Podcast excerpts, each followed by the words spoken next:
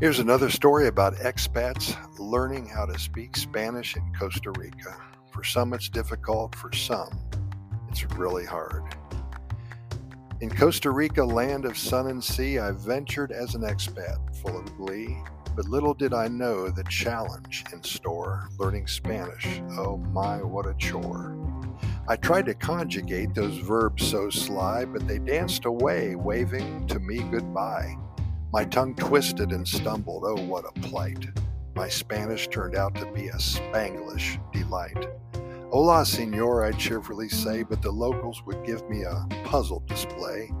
For my hellos and olas were intertwined, creating a language that left them behind. In the mercado, I'd ask for el bread, and the vendor would laugh, shaking his head. Muy bien, I'd proudly exclaim, not realizing I just said very good once again. I attempted to order a cup of cafe con leche, but somehow, somehow it came out as coffee with milk and peche. The barista's eyes widened, trying to comprehend my linguistic mishaps that seemed to have no end. At many social gatherings, I tried to engage, but my conversations resembled a linguistic maze. I'm un poco hungry, I'd casually state, but un poco meant a little, not the food on my plate. The locals would chuckle, finding me amusing as I mixed up my words, constantly confusing. But I persevered, determined to learn, even if my Spanish took hilarious turns. And with time I stumbled less and my Spanglish improved, no longer making locals feel bemused.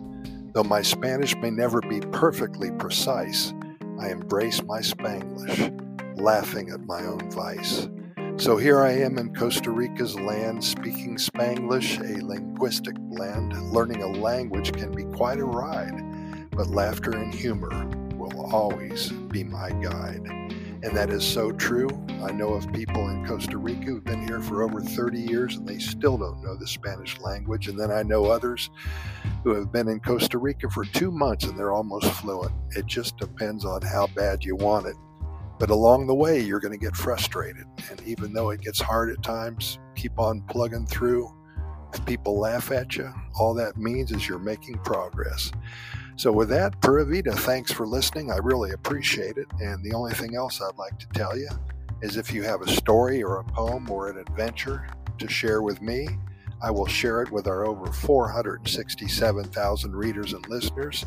Send your story to Costa Rica Good News at gmail.com. That's Costa Rica Good News at gmail.com. We also have a website, Costa Rica Good News Report.com. Take a look. You'll love what you see. Links to our YouTube video channel, to over 3,800 podcast episodes, and to our residency website as well, along with our short stories many other links to many other fine areas that I know you're going to love. Everything about Costa Rica, nothing but good news. Pura Vida, thanks again for listening, and we'll see you tomorrow.